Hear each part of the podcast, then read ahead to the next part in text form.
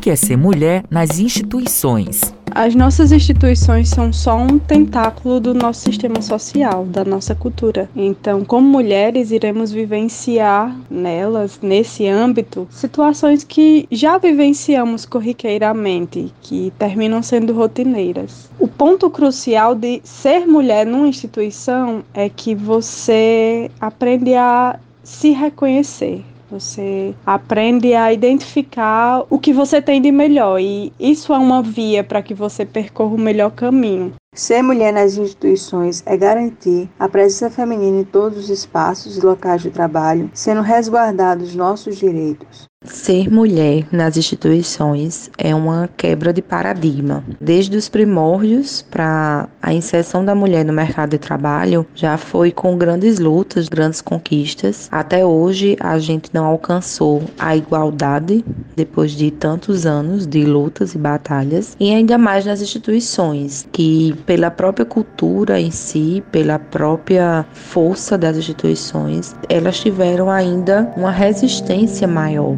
Esses relatos são das advogadas Celise Moreira, Paula de Lira e Fernanda Carvalho. Apenas 37,4% dos cargos gerenciais são ocupados por mulheres no Brasil, de acordo com a pesquisa realizada pelo IBGE. Considerando empresas globais, um estudo divulgado pela Bloomberg em janeiro deste ano revelou que as mulheres ocupam apenas 31% dos cargos de liderança. E também esses números se refletem em outras instituições. Historicamente dominada pelos homens, a advocacia é uma das áreas em que a diversidade de gênero cresce exponencialmente. Segundo dados da Ordem dos Advogados do Brasil, a OAB, as mulheres representam 49,79% do quadro total dos profissionais do país. Nas faixas etárias de até 25 anos e entre 25 e 49, elas são a maioria. Porém, essa proporção não se mantém nos cargos de liderança. Mas a cada dia, com muita luta e resistência, esses números vêm sendo quebrados. Celise Moreira, advogada trabalhista, conta quais são os desafios das mulheres no campo jurídico. Ganhando a confiança dos clientes, dos amigos próximos, né? Eles precisam realmente passar a confiar na gente, no nosso trabalho, no trabalho que a gente exerce, para a gente conseguir exercer. São pequenos passos que vai evoluindo com o tempo. Eu entrei no escritório pequeno porque realmente eu queria ter esse acesso, eu queria é, ganhar a confiança das pessoas. Então comecei no escritório pequeno, fazia muitas audiências, era um corre-corre, né? Para atendia uma, atendia outra, ia para audiências em outras cidades.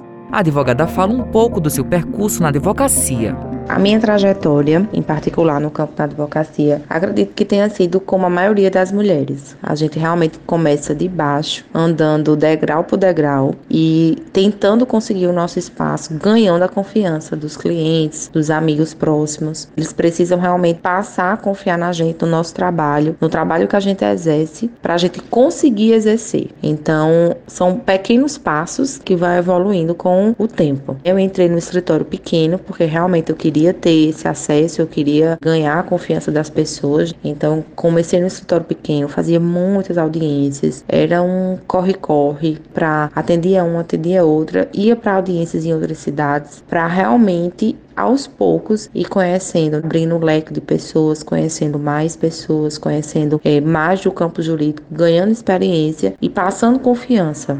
Paula de Lira trabalha no campo jurídico há mais de dois anos e atua nas áreas civil e administrativa, mas desde a graduação vem desenvolvendo estudos nas questões raciais. Ela fala da força das mulheres da OAB. Mesmo com todas as adversidades, eu tenho muito orgulho de ser advogada quando vejo a rede de apoio que é construída entre as mulheres advogadas e também com o apoio de muitos advogados que é importante. Eu fico lisonjeada porque são mulheres fortes, são mulheres guerreiras, são mulheres que estão lutando pelos seus direitos e que não se acomodam. São mulheres que querem ver a coisa funcionar como ela tem de ser, de acordo com sua finalidade, que querem ver mudança. Isso inspira. Paula pontua que as mulheres precisam se unir cada vez mais. Eu gosto muito de um pensamento de Lélia Gonzalez, que é uma antropóloga brasileira, e ela fala que é preciso ir à luta e reivindicar os nossos espaços porque eles nunca nos foram concedidos. Então, nós não podemos desistir. Nós não podemos garantir a manutenção de um sistema que nos anula. Nós não podemos ser anuladas. Nós temos que reivindicar mudanças, nós temos que fazer a mudança, nós temos que ser a revolução e, principalmente, temos que nos unir.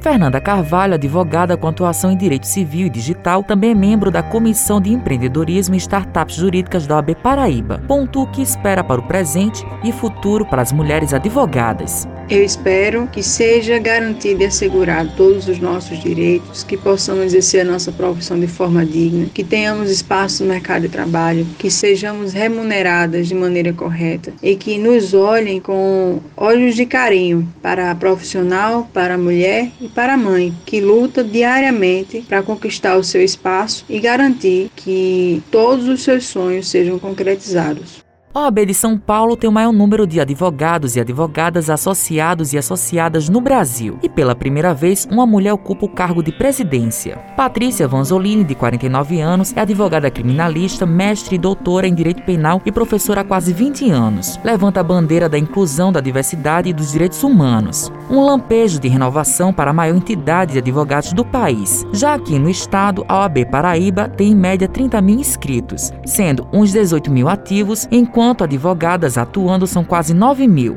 Isso já mostra alguns avanços em relação à ocupação de espaços das advogadas na instituição. Na diretoria da OB Paraíba são cinco pessoas, sendo três mulheres e dois homens. Já o Conselho Pleno tem 50% de homens e 50% de mulheres. Em novembro do ano passado, a OB Paraíba teve um marco histórico, anunciando a primeira vice-presidente da instituição aqui no estado da Paraíba. Rafaela Brandão é natural de João Pessoa, jornalista e advogada, vem atuando na luta pela igualdade entre gêneros, ampliando iniciando seus estudos na Itália, onde se aprofundou nas pautas relacionadas às mulheres. Ela fala sobre ser a primeira mulher na vice-presidência da OAB Paraíba.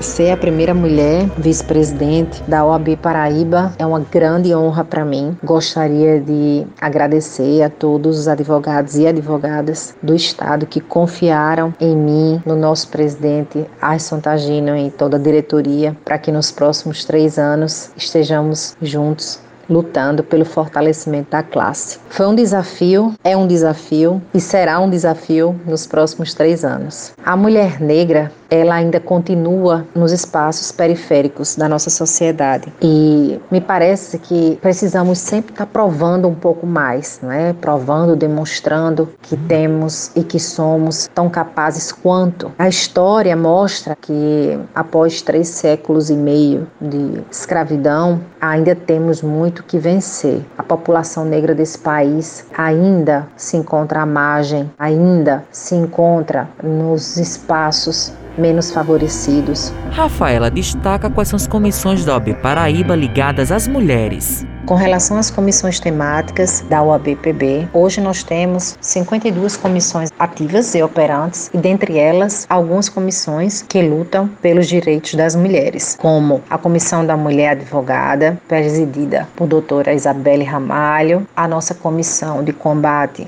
à Violência e Impunidade contra a Mulher, presidida pela doutora Ana Beatriz, e temos também a nossa rede Sororidade, com a nossa coordenadora Janaína Nunes, que muito nos honram, são mulheres de fibra, de garra, que estão todos os dias em alerta para qualquer episódio que venha a desonrar, desrespeitar qualquer mulher na nossa sociedade paraibana. Para finalizar essa matéria, vamos trazer o poema da poetisa Conceição Evaristo. A noite não adormece nos olhos das mulheres.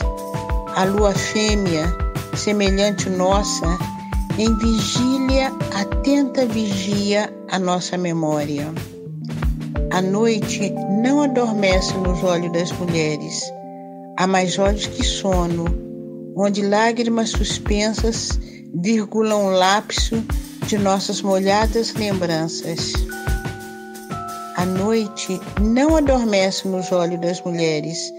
Vaginas abertas retêm e expulsam a vida. Duandainás, Nizingas, Nagambeles e outras meninas luas afastam delas e de nós os nossos cálices de lágrimas. A noite não adormecerá jamais nos olhos das fêmeas, pois do nosso sangue mulher, de nosso líquido lembradiço, em cada gota que jorra, um fio invisível e tônico, pacientemente cosa a rede de nossa milenar resistência. Com os trabalhos técnicos de Ana Clara Cordeiro, produção de Andresa Rodrigues, gerente de jornalismo Marcos Tomás, Matheus Silumar para a Rádio Tabajara, emissora da EPC, Empresa Praibana de Comunicação.